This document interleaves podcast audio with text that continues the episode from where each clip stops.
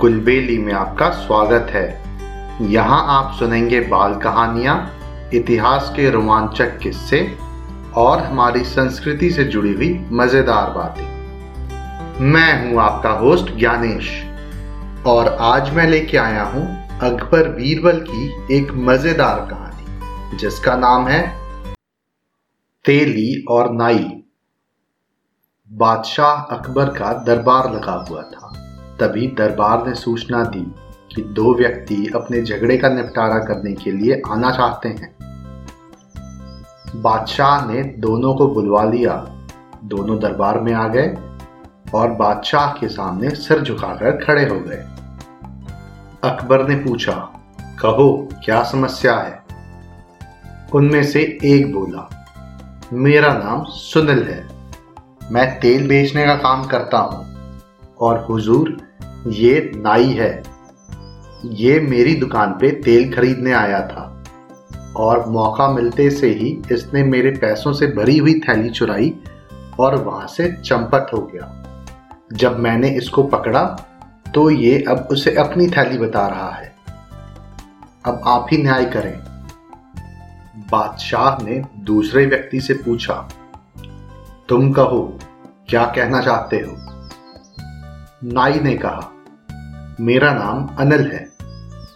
जब मैं अपनी दुकान पे बैठा हुआ था तो ये बाल कटवाने के लिए आया और मुझसे मेरे पैसों की थैली छीन के भाग गया। जब मैंने इसे पकड़ा तो उस पर यह अपना हक जमाने लगा। अब आप ही न्याय करें, अकबर को समझ में नहीं आ रहा था दोनों में से कौन सच बोल रहा है और कौन झूठ। दोनों की बातें सुनकर बादशाह सोच में पड़ गए और तभी उन्हें चतुर बीरबल की याद आई। उन्होंने बीरबल को बुलाया, बीरबल को सारी बात बताई और उनसे फैसला लेने के लिए कहा। बीरबल ने वो पैसों की थैली ले ली और दोनों को कुछ देर के लिए बाहर भेज दिया। फिर बीरबल ने सेवक से एक कटोरी में पानी मंगवाया। और उस थैली में से कुछ सिक्के निकालकर पानी में डाले और पानी को गौर से देखा। फिर बादशाह से कहा, ये सिक्के नाई अनिल के हैं। अकबर ने हैरान होकर पूछा, भला बीरबल, तुम्हें कैसे पता चला?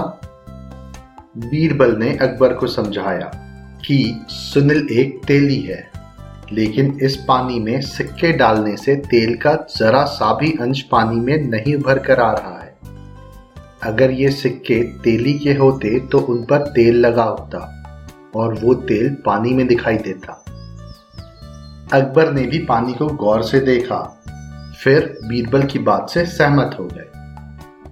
बीरबल ने दोनों नाई और तेली को दरबार में बुलाया और कहा, मुझे पता चल गया है कि ये थैली किसकी है?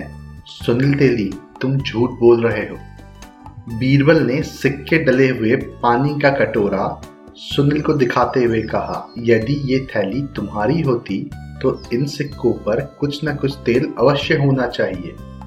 पर तुम ही देख लो, तेल का अंश मात्र भी इस पानी में नज़र नहीं आ रहा है। सुनील चुप हो गया और अपनी गलती मान ली। बीरबल ने अनिल नाई को उसकी थैली दे दी और सुनील को जेल में डलवा दिया। इस कहानी से हमें ये सीख मिलती है कि हमें झूठ और मक्कारी कभी भी नहीं करनी चाहिए। इससे समस्याएँ ही उत्पन्न होंगी। मुझे उम्मीद है आपको ये कहानी पसंद आई होगी। ऐसी और कहानियाँ सुनने के लिए हमारे चैनल को लाइक और सब्सक्राइब करें। इस कहानी को ज़्यादा से ज़्यादा शेयर करें। जल्दी मिलते हैं एक और नई कहानी के साथ। तब तक के लिए धन्यवाद।